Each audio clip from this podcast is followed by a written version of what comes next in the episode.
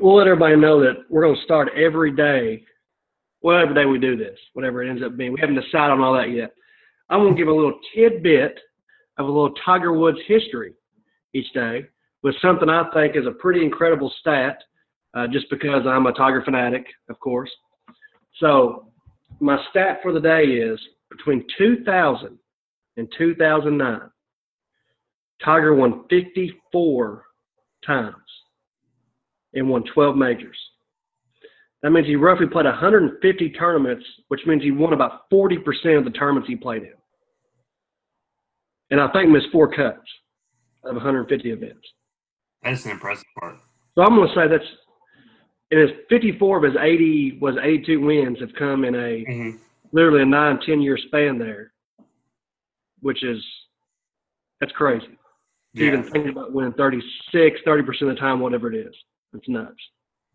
So there's my awesome Tiger stat of the day. It's crazy because then you think then you do the the next ten years. Those ain't pretty stats. Right. Like you got to think from then on, from then on, he still won 30, whatever that is. I, I ain't gonna do the math up 30 sometimes to get to 82 or 28, whatever it is. Yeah, twenty eight. But you're talking about from 2009. That's you know that 10 year. He only played what? Maybe five, six full years, five full years, maybe, and still won 28, 30 times. Impressive. Very crazy. I mean, there's there's guys, and that was during his decline. There's guys Right. the decline career part as a career. There's, there's Hall of Famers that have 12 wins and two majors. Yeah, He had 12 wins in three years, like two years. I mean, it really is crazy to. It's listen, man. When you when you start thinking about it, you know, of course, like I say, I'm a Tiger fanatic. Everybody knows this, but when you start really thinking about the history of all the things that he's done, it's just like when you think about MJ, man. It's it's unprecedented. I mean, you can't you can't even think about all the things they've both done, or you know, anybody. You know, Michael Phelps, all those guys. It's just Yeah. crazy to think about all the stuff they've done, and then when you look back on, you know, how dominant they were, it's it's unbelievable. it is. I'm. I mean, for a lot of people, Tiger, Tiger's the reason why you pick up a club. Oh, I mean, You know, so I mean, I was see, I don't, I was pretty young, but I don't think he was the the reason why I picked up a club. But for me, it was more entertaining. It's like kind of like I, I do baseball. It's more entertaining to play the game than to watch it. right. More entertaining playing than watching it. But when Tiger played, you watched. It was worth it. Everybody, that's the thing, man. When Tiger played, it's just like when MJ played.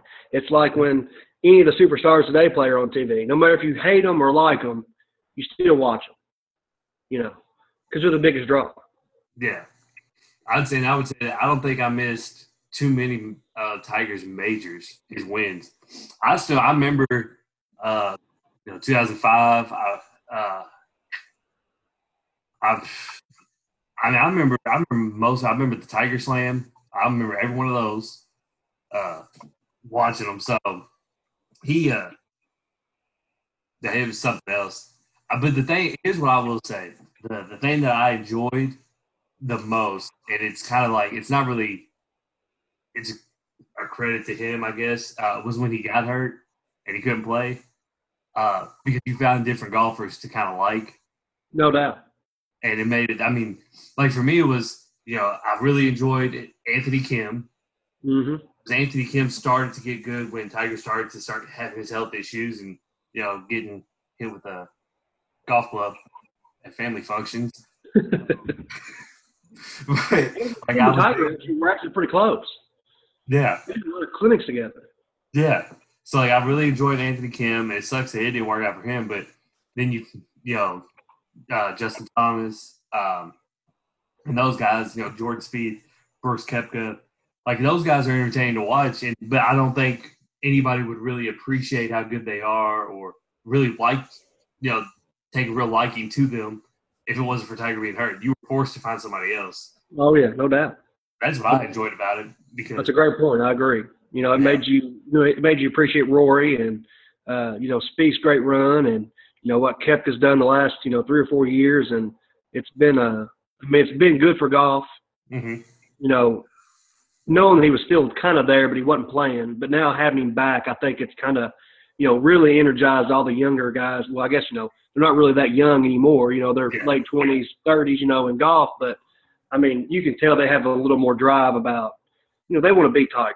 I mean, you know, they're getting a chance to play with who they grew up, you know, idolizing, just like Tiger idolized Jack. I mean, you know, you get a chance to, you know, kind of pass that torch, kind of like Jack did to Tiger. Now Tiger kind of, you know, there's like a handful of guys Tiger kind of gets to hand it off, hand it off to now. So I think that's pretty cool. You know, that's a cool thing about sports, man. There's always going to be, you know, there may never be another Michael Jordan, but there's always going to be, you know, your Kobe's and your LeBrons, and there's always going to be somebody else that keeps on, you know, keeping it going. So that's what's so cool about sports, though, man. Yeah, and I watched. uh I rewatched the 2019 Masters, and like it was really cool. I, I didn't really pay attention. He won, celebrated, hugged his kids. That was cool. Then I watched uh, the whole thing uh, last night, and the really cool thing was the generations of golfers that were waiting to, to congratulate him. Like you had, you had the young Yeah. who who played uh, that played kind of because of him, Justin Thomas, uh, Thomas, Brooks Koepka. I mean, they're giving him hugs, and then you've got like Right. Coulter, who has been with him for years, Right. kind of showing that, hey man, glad you you know you're finally back, kind of deal. Oh yeah, no doubt. It was one of those. It's really cool watching that happen. Uh, yeah, it is. I think he, I would say, I, I would have expected, you know, if, if the things went different this year, he probably would have got another one. I don't know if it would have been the Masters, but I think he would have got another major this year. I kind, you know, I kind of, I want to agree because I was always that person that when everybody told me Tiger would never would come back, you know, I mm-hmm. always told them, yeah, he'll be back, you know. But there was always that thought in the back of my head, like he'll never win another, another major. I mean, let's be honest, you know. Yeah. For him to actually, you know, make that happen, you know, I think it's his greatest accomplishment. If he never won another major, I mean, to me, that's worth about five or six majors. I mean, he's 42, 43, you know, a few years back, all the stuff that's happened. I mean, it's just nobody ever comes back and wins at that high of a level after all that stuff. I mean, it's just, it hardly ever happens. I don't know if it's ever happened in sports. I'm not sure.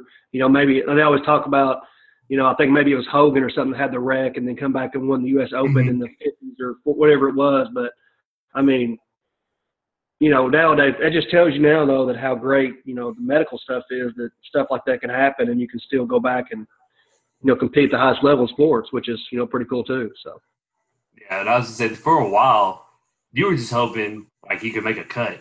no doubt. You know, I mean, because you didn't want the last thing you remember about him just the wheels completely falling off, couldn't make a cut, him being arrested. Couldn't chip. you want to, that's not what you wanted to remember Tiger Woods as. No doubt. Uh, it was, it's pretty cool uh, that he's he's kind of made it back. Uh, and, and kind of going going off uh, Tiger Woods being back. And I think the really cool thing is this month, well, almost this month, you know, in May, the match. Oh yeah. because I, I I watched the the last one, the pay per view, the one on one he had. Oh, me too. I, I had a watch party for it. Just so you know, I had people come over to watch the match because I was so excited for it. So I I don't remember who I watched it with. I may have. I, I honestly I could have just bought it and watched it by myself. I don't remember, but I remember. And um, so just for that to happen, uh, it's pretty cool because I I can just see how entertaining it's going to be if it was just him and Phil playing. no doubt. No, I mean, then picture so good between them, man. It's so Yeah. much fun. And then you had Peyton Manning, Tom Brady. Here's here's what I want, and and I'm sure it'll happen. Every one of them's mic'd up, and I want to hear them just talk crazy to each, to each other every shot. And I want to hear Tiger Phil fifty thousand close to a pin on this. Uh, I think it's going to be a step up. You know, I think it's going to be a step up from the the first match. I think the you know the first time they had it, they were kind of it was one of those things where they were trying to feel the whole process and see you know kind of how this was going to go. And of course, end up being a great finish, Mhm. extra holes, and you know, feeling end up- winning. And you know, there was still a lot of crap talking going on towards the end. But I really feel like you know, adding Peyton and Tom in there, I think there's going to be a more dynamic of the crap talking and the side betting will be really, you know, elevated this. I really do believe that. And let and let one of them, you know, shank one OB off the tee. Oh yeah, Oh, it's going to be classic, man. I'm telling you. well, You know, and now, I think the, didn't they say it was going to be in Florida? Did they they they picked Florida, but they hadn't picked a course, right? yeah, That's they picked, Florida, they picked Florida to have pick a course. Uh, I don't even have they picked an official day for it. They have, not that I've seen. Yeah, I haven't seen it either. I just seen that they were going to do it in May. Uh, and originally it was going to be a pay per view style again, but they they decided to do it for free, which I thought was really cool because TNT's covering it, right? TNT. Uh, but we don't. I mean, I, I'll take anything at this point. You know, I mean, there's nothing on TV, and I'm sure plenty of people who get you know aren't really like big golf fans, and uh, they're not giving up a Saturday or Sunday to sit around and watch people. Right. They're gonna they're gonna tune in because you've got the two of the most. Like I guess influential golf people of the last Right. 20, 30 years. Right. You know, they're playing against each other. And then you've got two of the greatest quarterbacks are jumping Ever. with them. Yeah. So, I mean, I think a lot of people will watch just because. That's going to be a huge draw just having those two guys playing with them. I think. I think that was a great Okay. marketing standpoint for you know for the PGA Tour and for the match. You know, um, I think that's going to be uh, a huge draw for the for that uh, event. I think the only way it could have been better is if we could have, if we could have done it about 25 years ago and had like prime John Daly. Yes, that would have been classic. There have been nothing better than John Daly smoking a cigar, drinking a beer, and betting about a hundred thousand dollars per shot against anybody. I don't care Yeah. who he's playing. I would watch that. I would. Here's the thing. I I would still watch it right now. If you could, if they would, No doubt. we're gonna add a second foursome to the group. I agree. Not daily. You pick whoever you want to play with, but you get you're gonna get part of this show. Uh, I 100% agree with that. Yeah, if they were like John, there's no rules. We're gonna give you a cart. You, know, you got leg problems, knee problems, whatever. You can cook and you can drink, and it doesn't have to be your diet coke that you're addicted to. It can you can. Oh, he's he's drinking hard for sure. There's no doubt about that. I think it would- I- that would. I think him alone. You could have just sold me on a foursome with him, and I think I would watch, even if No. Bill wasn't involved. I think I. 100% would. I posted uh, on the Twitter that uh, you know I was asking people who their who their like dream foursome would be if you included yourself, and Right. good answers because I was like, let's see how many people actually like. I'll just take golfers, or I'll or I'll just take whoever. Right. One of my buddies, he put on there he wanted like John Daly and Happy Gilmore. Well, there was a lot of John Daly and Bill Murray's yes, what I saw. which I think that's the route I would go. I if I'm going golfing, number one, I want to go have a good time. I'm not gonna have a good time if I play with Tiger and Phil because I'm gonna embarrass the crap out of myself all the time. That's one where I'm like, you know what? I'll watch for and I'll caddy for all of them. Right. I get it. so if so, if you had to pick your dream foursome, you, so you get three others, who would it be? Okay. This is this is easy for me. 100% I'm taking Tiger. Yeah, figure. I'm definitely going to take Jack Nope. for sure. hmm And then the last one, because I'm not going to pick another golfer, I'm going to pick my grandpa. Okay.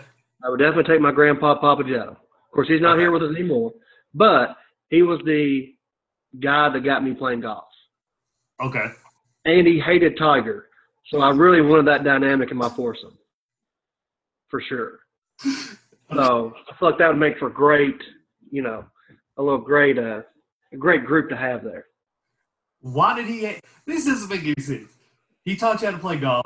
But then you kind of follow in his like footsteps of who he liked and all that. He hates Tiger. You love Tiger. How'd that happen? Well, I think it was the more of him being the old school, where he was like he didn't like how Tiger dominated. Mm. I think he kind of took over Jack's. It's kind of like the whole LeBron MJ kind of thing now. You know how everybody compares LeBron to MJ or you know Kobe to whatever it was. It's a whole dynamic of you don't want to see the person you thought was the goat or the greatest to play Get overtaken. get overtaken by somebody else. Understandable. You know. So I think that was kind of how it kind of how it was. I don't want to say he hated Tiger. It was just more of he didn't win the win. he didn't want to see his his idol. Right. Understandable. Understandable. I think that's how the dynamic was. See, I- let's see. I, I think honestly, I think I would go uh, John Daly. Um, but I wouldn't want it to be now, like John Daly now. It has to be prime, the '90s John Daly. That's what I need. I need With the with the gold chain, the huge polo, the Yes. cigar, yes, like and- blonde, swooped over hair. yes, and I and I, I want like pre weight gain. I want the Yes. version of him because that's when Trey started to like really rock his life. That's the John Daly point. All right. So then I would take him. Uh, I I want to say I would take Happy Gilmore, uh, I like it. just because of the entertainment factor. Uh, man, that third one's a tough one. Um, it might be Bill Murray. Yeah, I think I would. I, I really think I would. I can I can tell you this. Y'all are gonna have a lot of fun and somebody's going to die. That's what I'm gonna say in that group. I would.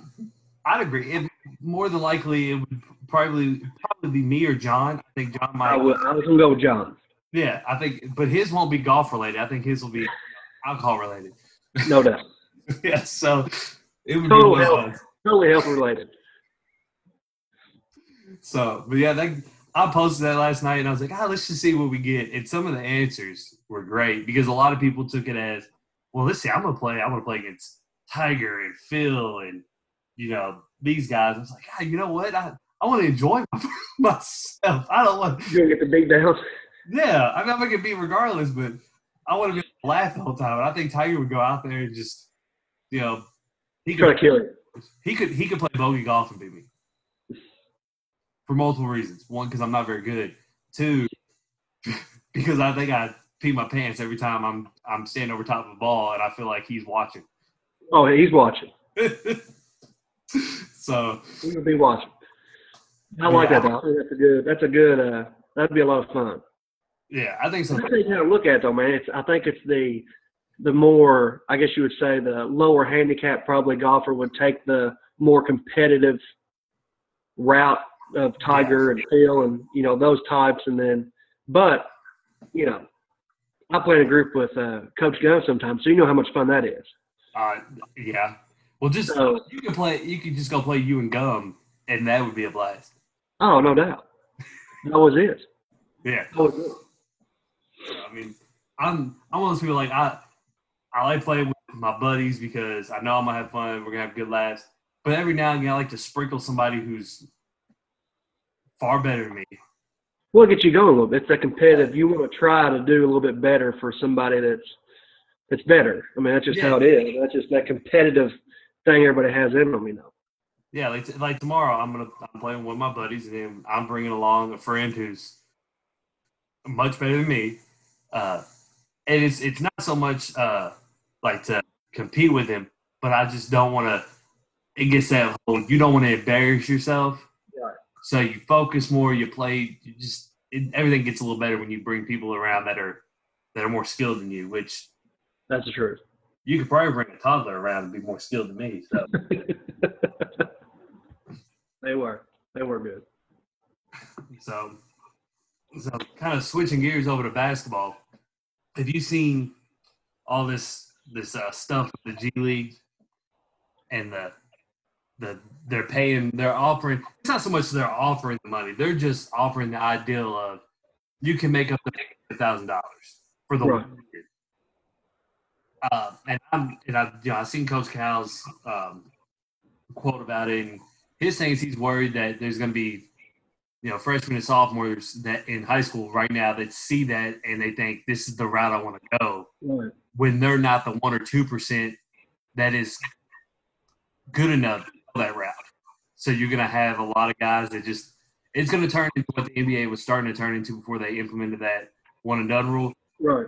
Too many kids coming out of high school saying I can go to the NBA, and then they go and they fizzle out after two years because they weren't they just weren't ready. Right. I, I see his standpoint. What what's your standpoint on? it? You know, I, I think, you know, I'm all about the, you know, if you can get the money and you think you're good enough, you know, I know a lot of kids don't have a lot of things in life.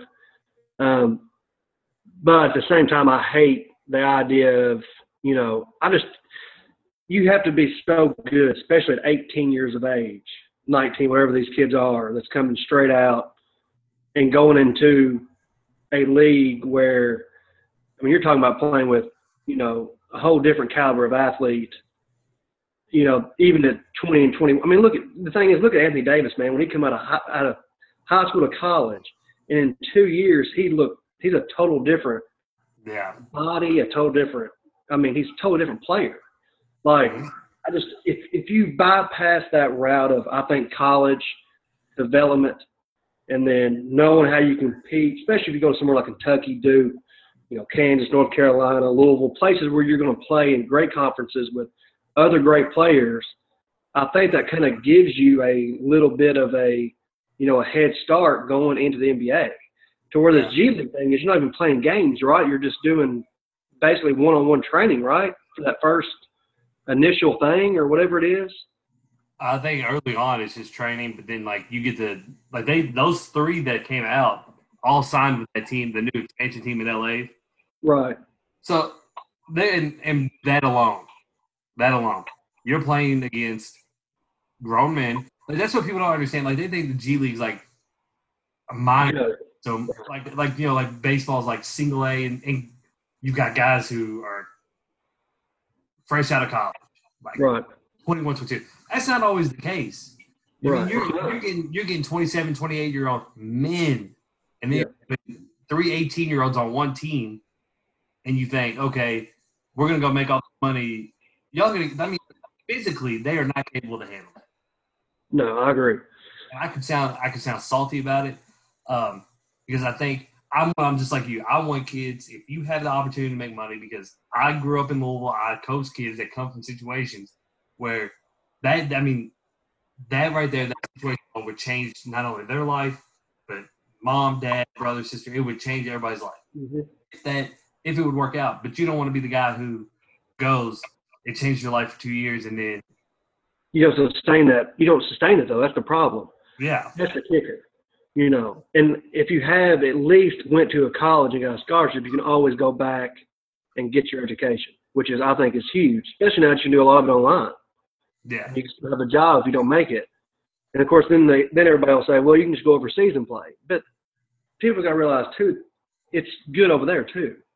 yeah. It's not like you go over there and you're just you anybody can just go overseas and play basketball. No, You're still playing at a high level. Yeah, there's the one of the earliest examples for me was the uh, I can't remember his last name. His first name was Jeremy. Was supposed to go to Louisville about the same time Sebastian Telfair, somewhere in that somewhere in that like group of you know years between 02 to 05, I think. And he didn't want to go to college. But he couldn't like he didn't get drafted or something. So he went overseas and instead of going to college, and he it might it might have been right after they changed the rule. So he goes overseas and couldn't handle it. You know, the team he, he got he felt like he was getting bullied.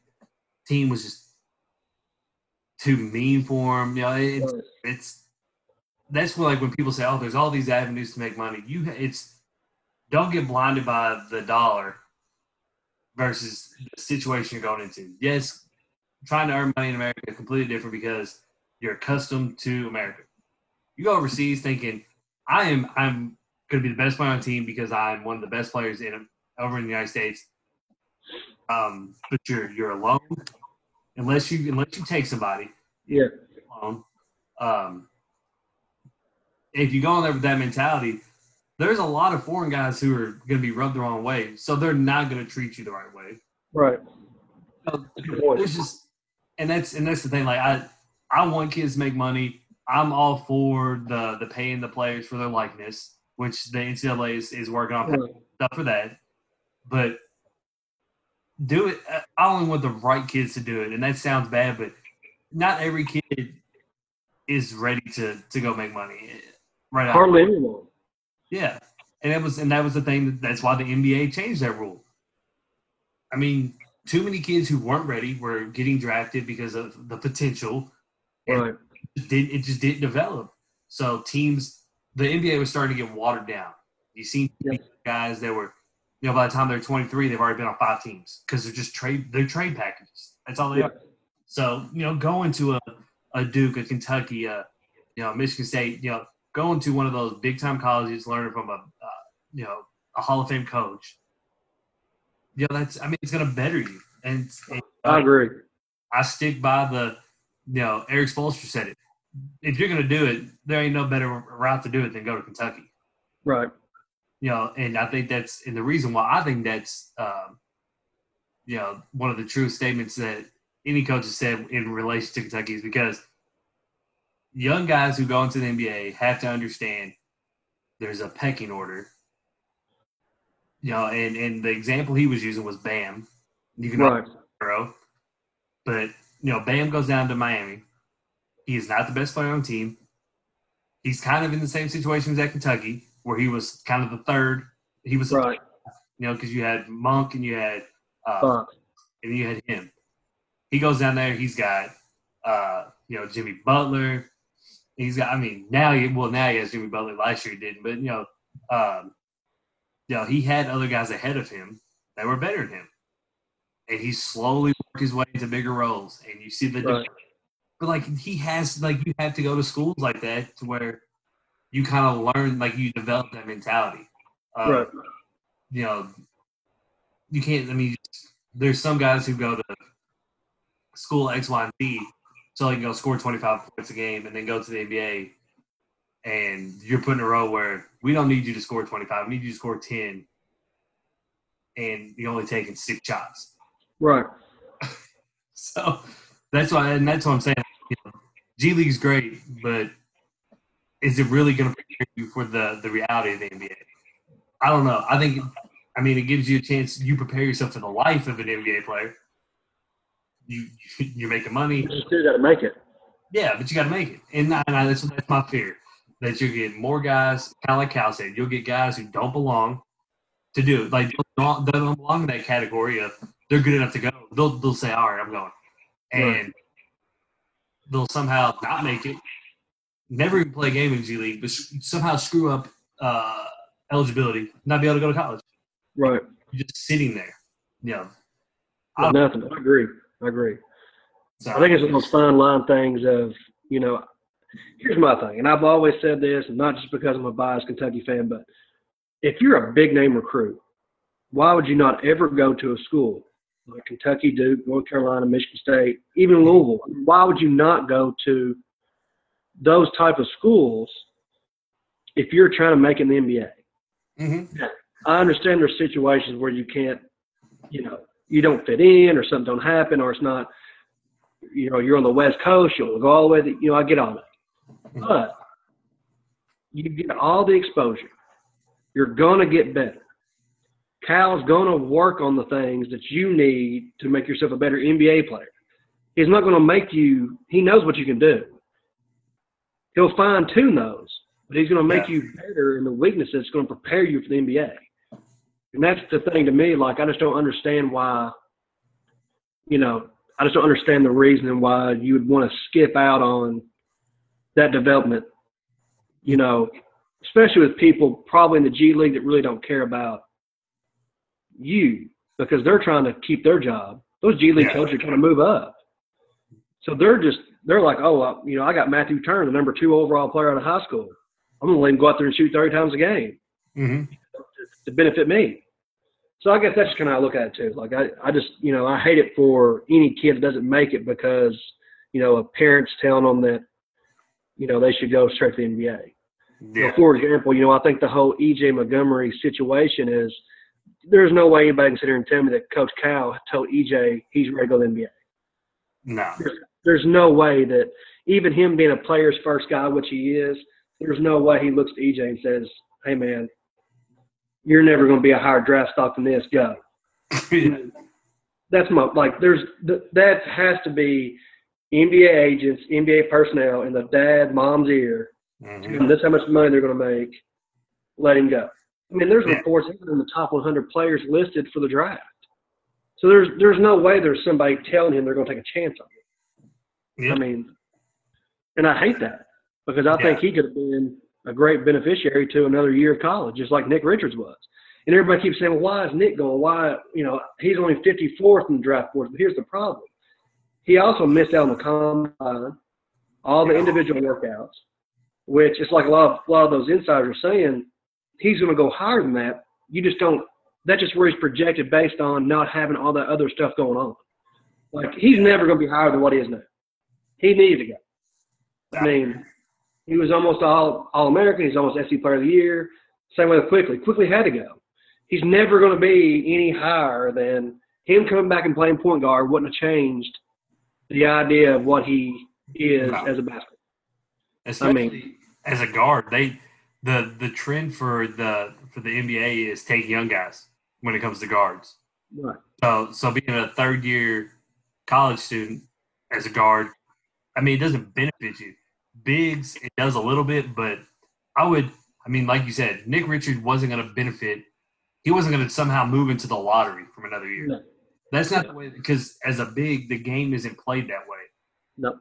It's not played. He's an older big now. People are going to realize he's a junior seven footer now. I know that don't seem like that old, but you're going to tell me they're not. They're going to take Isaiah Todd over Nick Richards because Isaiah Todd's 18 and Richards is 21 with the same amount of potential. Yep. That's my point. So there's no reason for him to come back to school. I agree.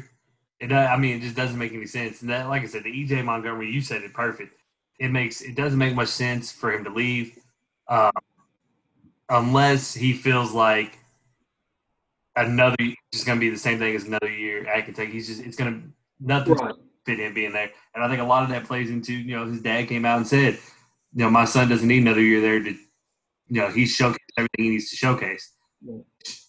If if you think he, what he has showcased is NBA worthy, I think you lose him. But Right. Hey, that, that's I mean, like I don't. There's never been a player to leave Kentucky that I'm like, ah, you know what, good riddance. I mean, I, I hope all of them best. Of, That's what I'm saying, man. I, I, I hate that more than anything is when I see like like the other day I saw Hagans tweet something out about something Cal said and you know he said my man or said something to him you know and then I look down at the comments and people are going you should have come back you suck or you'll never make it I'm just like, like what where do you where in your life is it so bad that you're going to tweet a 18 19 20 year old kid and tell them they're not going to make it when you're the one sitting home tweeting these kids. What's what's going on in your life?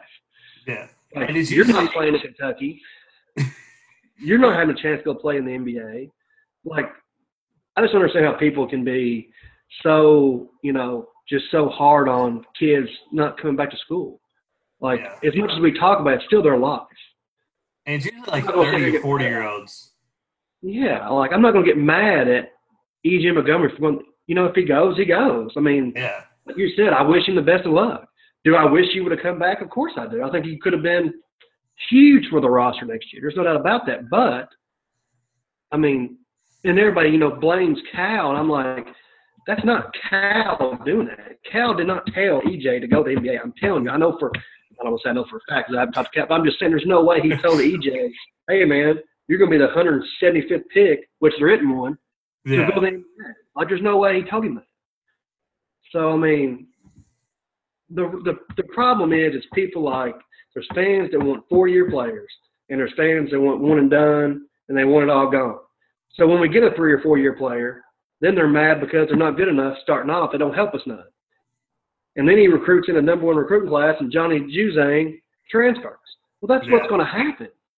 Mhm. Like there's no you can't you got to have it one way or another. You can't want the fans can't want three and four year guys and to get mad when it takes three or four years for them to get good, or they transfer and leave because somebody else better comes in. exactly. That's the whole point. If I'm a coach, you're a coach. You're going to take the best players you can possibly get. Yeah, You're not going to bypass talent for anything. Mean, that's the whole point. That's how you win.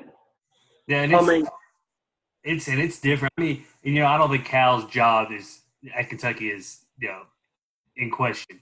But like when you're when you're coaching college, your job is to over recruit the person there. Every, right. and that's I mean, it sounds it sounds you know kind of harsh, but a coach is for a coach to continue to be a coach, he has to bring in talent because he has to win. I'm not gonna because I like you as a person doesn't mean I'm gonna recruit under you and hope that it takes that guy three years to develop. Right. You have your time. Like I've, and it's it's one of those. You know, uh, what was the statement? Iron sharpens iron. Good, Good. good players better. If I bring in, uh, you know, the hundredth best player in high school against the number one best player in high school the year before, he's probably not going to make him too much. It's just not going to be much of a challenge. And, and Right. cases it is. But if you bring number one guard from 2019 and then like number four or five guard from the 2020 class, and they're playing against each other every day and they're having to guard each other, the, the guy, the one that's about to be a sophomore, is going to get a lot better for multiple reasons. One, he's going to be challenged, Right. and, and you have to raise your, you know, your level to you know higher. You don't want to get surpassed, and that's Right. That's what I'm saying. Like I think going to Kentucky versus going to the G League, where you know I feel like those just pass you up. They don't care. You, know, you can have a job Monday that you don't have on Tuesday. Right. Kentucky, you know, and and, and I speak of Kentucky because that's who I follow, I follow a lot of other teams. You know, for the simple fact I don't like a lot of other teams. Right. You don't see it like you you can see it like you know, um, you know even when the Harrison twins were there, they were challenged by Tyler Ulis, Devin Booker, and it made and you can see like they took a little bit of a jump and you know Dakari Johnson he was there for three years and they kept bringing in bigs and he has to guard like Karl-Anthony Towns and Willie Cauley-Stein another example a couple years Kentucky Right. constantly got better. I mean like those are the those are perfect examples of what it's like. And fans hate it because they don't want you know the old fans who wanted, wanted the Rick Pitino way. They want three to four year guys but they they don't want to lose. They don't Exactly. the development process. They don't understand. You know, not everybody's ready day one to play college basketball at that level. If you're not a one and done caliber player, Right. they here's the thing: if Cal would have won maybe two or three titles in the first five years with the talent he brought in, you would. I don't really think you would hear anybody say, "Oh, I want a four year kid." But Here, here's what people don't realize though. Here's what the the average fan don't realize. The reason that you know, here my whole take on the whole thing is the reason he doesn't win a lot of titles or hasn't is because he started the one and done, and everybody followed. Yeah. So it all became an even playing field. Mm-hmm. Those guys started going out and getting other recruits like that. Coach K got good recruits, but he never went out and got the Zions. He never got the Kyries until John Walls and them started coming around. Yeah, he would he would get the occasional one and done. You know, Right. and that was like he to change his whole philosophy. yeah. Who was who was his first one and done? Like Jayson Tatum. Probably. I mean, yeah, that's what I'm saying though. I mean, that's that's what I'm saying. He didn't he didn't go and get those guys, and and neither did Izzo. And you know, Izzo was one of those guys he sold everybody on. I take I, every four years I make it to the Final Four. Right. Give me four years, I'm going to get you to the Final Four. That's Right. his selling point. He started getting one and dones, mean, heck, he recruited. I mean, he's recruiting guys who are decommitting and going to, to the G League and, and and stuff like that. Like he's going after those guys. So, um, you know, you're just in one of those situations where everybody's finally caught up to what Kentucky was doing, what Cal was doing. Now, you know, are they as bad as Kentucky is? Not a chance. I think Cal cornered that market, and he did it so early that he had. I mean, he's got an eight-year jump on most of these guys starting to do it in the last two years Right. and he's more, in my opinion, he's more of a, uh, you know, and I'm sure Cal's a jerk uh, to the kids at times. You know, I'm sure, you know, So some the public persona that he's developed, he's probably not who he is, and I get it. That's just how coaches are. But I, I think he's he when he says he's there for the players 100, percent you know, and he's trying to do everything to better their lives. I fully believe that. I don't think Coach No, I can agree with that. Coach K is trying to get those wins.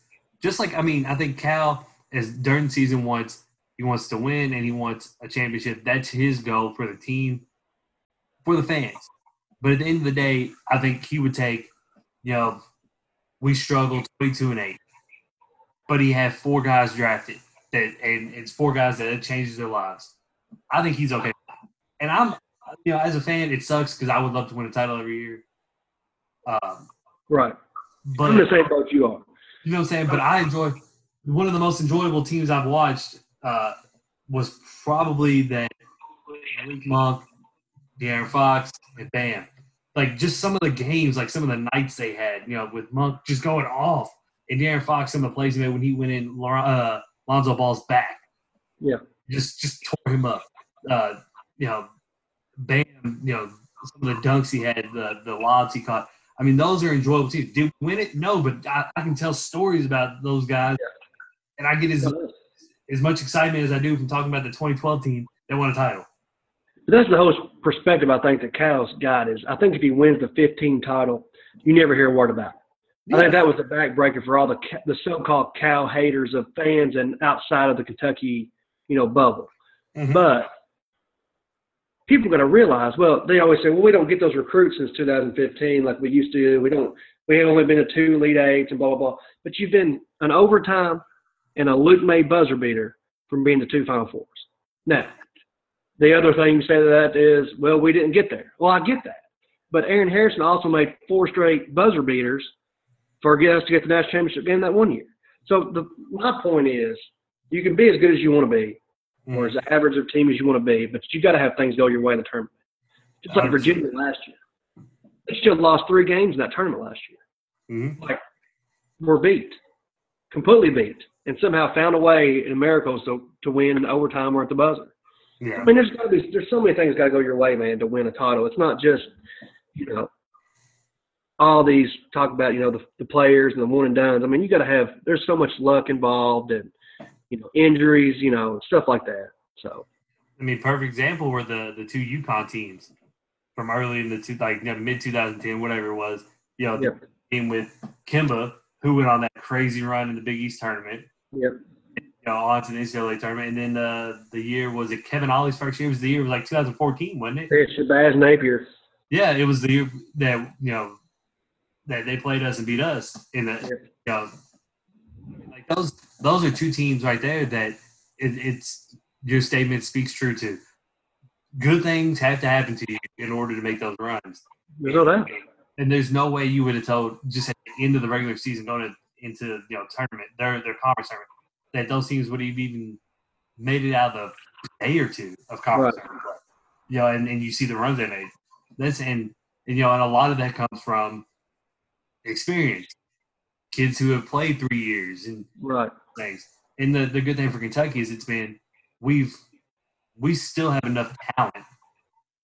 Talent kind of overshadows the experience. And you know, the thing that we've been lucky with the last two years is, you know, we had uh, Travis and we had um, you know Nick uh, as graduates who kind of provide that, that experience in some form of leadership. You know, I don't think Travis wasn't very vocal. Um, he kind of like just wanted to fit in.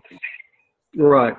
Yeah, and Nick was very vocal. You know, you seen him during games, um, after games, very vocal. Tried to lead the best he could. right. Tried to be a try to be that kind of just try to be a voice for everybody. Reed was that bullet. He was in that game that made you you fed off him in the way he played. Yeah, That's where I think his leadership was the best. He would go in and get that big board, or you know, get that big putback, or you know, make that big time hustle play. Yeah, You know, I think that was that's where he showed his leadership. You know, so much that year for us.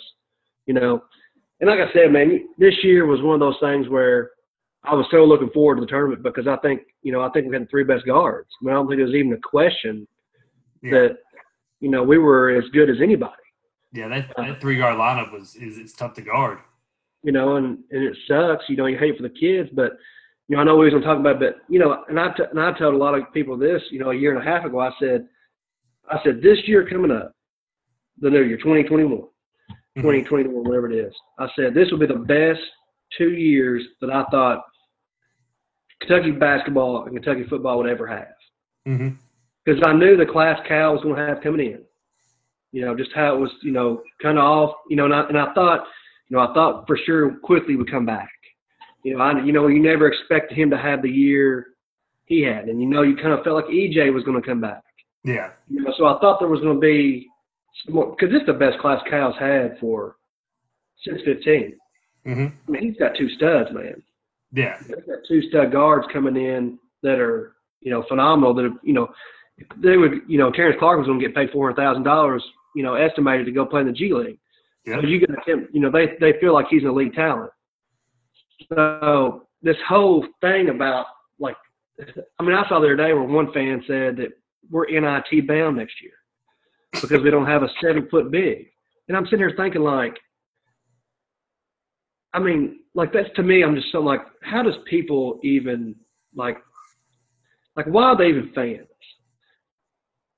Like, what game are you watching? Like when you watch BJ Boston play in a high school game, you know that kid is a stud. hmm He's going to get buckets. He's going to score in a, in a college basketball game. And I'm just sitting there thinking like, they're comparing to like the Nerlens team. And I'm like, Nerlens team was an NIT team until he tore his ACL. Yeah. He only lost four or five games. Mean, I'm just like, And then, and then we got forced. went to.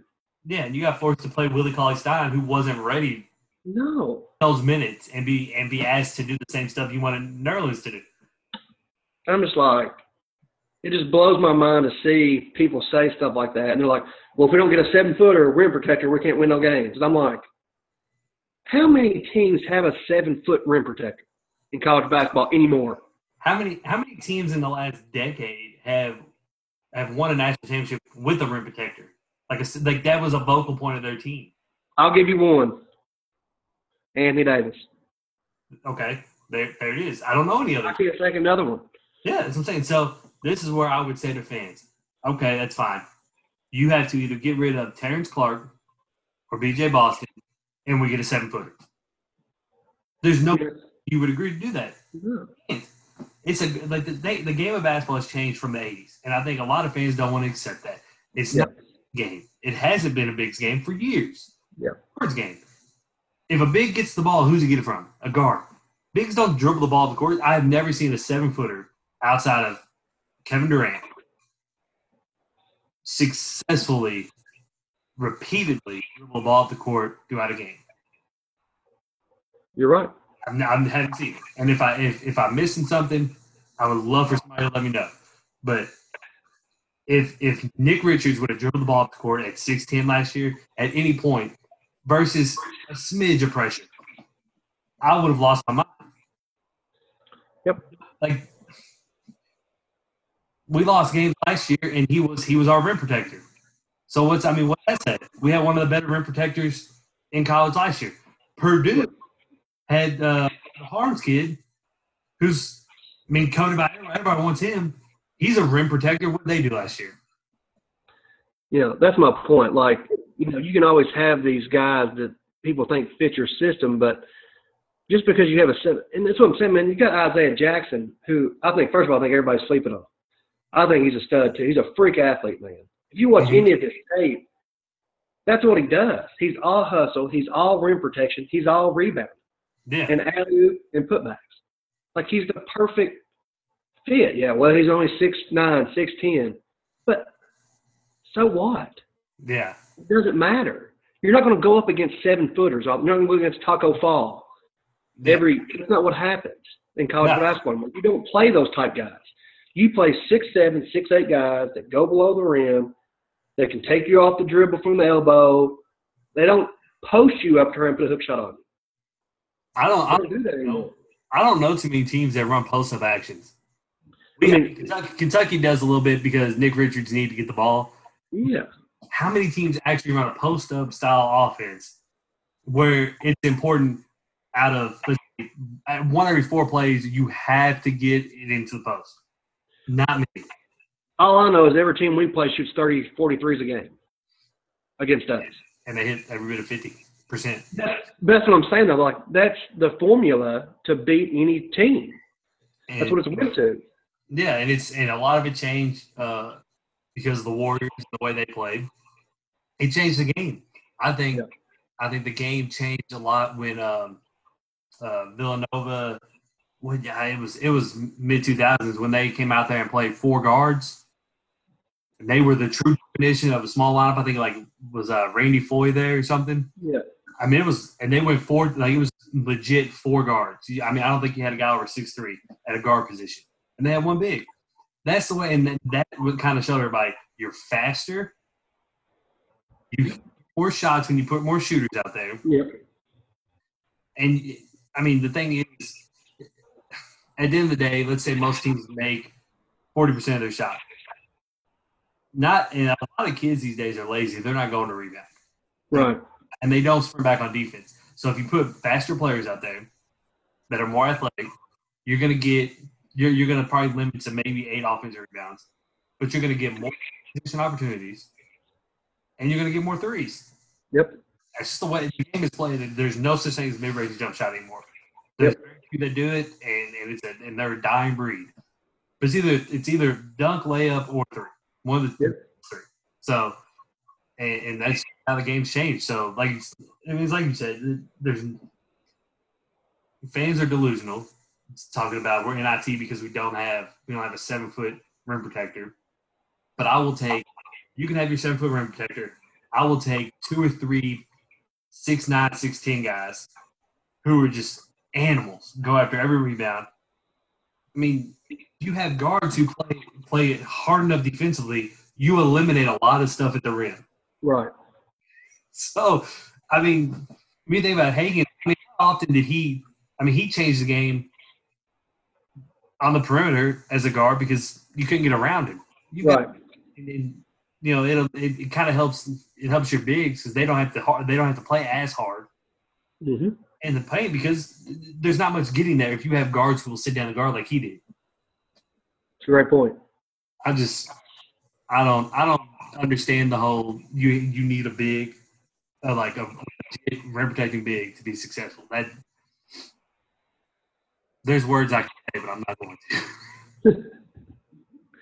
We gotta keep it, we gotta keep it PG on this podcast. Yeah, PG. We're we're very, very you know kid friendly here. So, like you know, it was kind of like you said with the the way the team is or uh, put together this year coming up. You know, compared to Cal's like early teams, 2010, where you have what? What do we have? He was four, five, six, six guys drafted. He brought in four one and duns, something like that.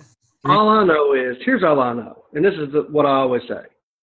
All I know is Josh Harrelson played in the Final Four. Good too. Like the people that tell me that Cal can't coach and Cal can't develop players, and you're telling me that Josh Harrelson. Does everybody remember Josh Harrelson before that year? I mean, I do just because he kind of developed that name with Jorts. But I mean, he legit took over the game against Louisville that year. I mean, I remember him against uh, Ohio State. Dominated Yeah, against who Uh, everybody said was winning the player of the year, Jared Sullinger. yeah, like I mean, I just it blows my it, it does, man. I just listen. I'm just here's the the basis of everything is I love I'm a big Cal fan. I like Cal. I think he's you know do I think he's the greatest coach of all time? No, I don't think that. But for somebody to sit there and tell me that this guy can't coach X's and O's and all that bull crap, it's it's crap, man. He can coach. Hmm Yes. Has he had elite talent? Yes, he has. Has he probably should have won another title? Yes, he probably should have. But Coach K's been to 12 Final Fours and won five titles. So somebody's out there and tell me why didn't he win five more? Like that's my point. Like, don't tell me he can't coach. yeah. I can coach. And I, there's a difference, and I always tell people this: there's a difference. There's generational one and duns like John Wall and Anthony Davis and Towns. You know that group of players that are just really, really good. yeah, But you can't. A lot of times, your number one high school player comes into college, and the first day they play a game isn't as good as the best senior college player in college. Like it takes time. Like maybe talent wise and potential wise, yes, that freshman's better. But it still takes time for them to get in the groove of the college game. hmm But I'm still going to take that freshman over that senior guard or that freshman guard is number one in high school by the end of the year with in March with Cal. I'm Yeah. telling you that player is going to be better than him. yeah, Quickley was better than that Dotson guy from Kansas. I'm t- I guarantee he is. Or Yeah. as good. He's a sophomore. He's a senior. That's my point. Like I'm taking Cal's talent over that experienced four year guard in the end of the year March. Mm-hmm. I just I will. I'm taking the talent. I want talent. I mean, I, I'm that kind of I'm that person. I want to have the best players. Yeah. I'm gonna live and die by the best players. And if it doesn't happen, it doesn't happen. See, and I think, you know, just looking at the direction he's kind of went with the the guys he's brought in the last couple of years, I personally, I think he's trying to give everybody a little bit of what they want. Like he's still going to get the couple of the one and done, you know, with the two guards this year, um, you know, BJ Boston and um, Terrence Clarke. He's giving guys those. Everybody wants those, you know, guys who are sticking around for three years. He's going to get them. He's bringing in the experience guys, the things, you know, other things people complain about. We don't have any experience. So he's bringing in fifth year guys. I think he's trying to prove that, okay, these are the ones you want. I can still win with them. Yep. And that's, I, I think that's kind of what he's doing. He's like, he knows he's got to have, he's got to have really good players. So he's going to get the one and done. But he's also bringing in guys that are going to develop. Now, here's the problem it's the delusional guys like Johnny Juzang. And, and I like him, but I think he's delusional. I think he thought because he was getting recruited by Kentucky, he got the offer. He's in that one and done category, and he's not. Yeah. And I think there was other guys like that too. You know, uh, Quade Green. Um, I just felt like if you're getting recruited by Kentucky, they're saying that you are 100% pro prospect in one to two years, and they Yeah. not. Um, so you get the delusional players who have to leave, and, and fans are like, "Oh, see, even when he, re- that's why you know he recruits this kid and this kid, and he should have gave him more of a chance, and now we lose him. He could have been here for three years. Like Johnny Juice, and people are so upset about Johnny Juice, and, I, and I've, I've talked to tons of people about it. He should have gave more of a chance, and he's he's got a tighter leash on on shooters versus other guys. You know, my my thing is, if if all you can really offer is your ability to shoot, and you're kind of a defensive player, you have certain things that you're allowed to do and you're not allowed to do. And when you do the things you're not allowed to do, you get it. Here's the point: if Johnny Juzang is not making a shot for you, what's he he do? hard mirror you. That's what I'm saying. He doesn't give you anything. It was just like Wiltjer, dude. Yeah, Wiltjer was the same way. If he's making shots all day long, yeah. You, you if got he's not making shots, he's not helping you. That's the whole Yep. point. And that's and that's why it was good for him to go to Gonzaga because he's he is the best player there at the time. You know, maybe there was guards that better, but there's nobody at his position that you can say his replacement's better. Right. At Kentucky, if you don't play defense, uh, there's a replacement for you that's better. It's like Alabama football. Hey, this five star ain't working for me. Get him off. Bring this other five star in. I mean, it's, you know what I mean. That's just how it is. And and people, it just I don't know. I, it drives me insane with how delusional fans are.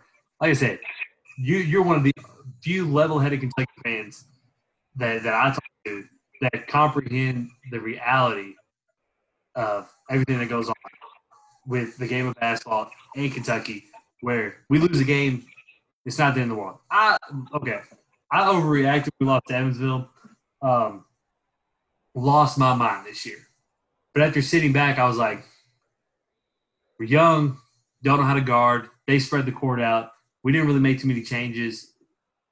This was what it was. Bad loss early season. But there's people who like, you know, and I and I reacted that way initially, but you know, this is the worst loss of Cal's career and at Kentucky, and he's you know he's he's losing it. He's he's not and all that. They just those are unrealistic people, and I, I kind of fell into that kind of little area for about I don't know ten hours because I'm so frustrated.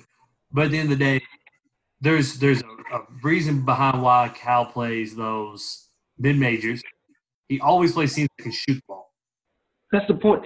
He every he'll even say it, every game he puts on the schedule prepares his kids for the tournament because you're to face a team in the first or second round usually that's to play like Evansville or it's to play like who it like for instance just like the one year we played Buffalo shot 53 of the game they run and gun that's like that's what he gets them ready for you're going to Yeah. see those type teams in the tournament because they're going to win their conference or they're going to be right there with a chance, and you're going to play a team very similar first, second round of the tournament. Yep. And before you start playing your big dogs. But, you know, it was, you know, the Evansville loss hurt me. Don't get me wrong. I was very upset. Me and Scott Franklin go about this all the time on Twitter. We joke about it, and you know, I just remember like KSR was like, you know, this is the end of Cal, this is the end of Kentucky. Like they'll never. And I'm just sitting there thinking like, let me tell you something. If you coach long enough in your life, you're going to lose a game like that. It's going to happen. happens. Yeah, it I mean, happens. it's going to happen. It's going to happen. You got you got 18 year old kids that you're trying to get excited about playing Evansville.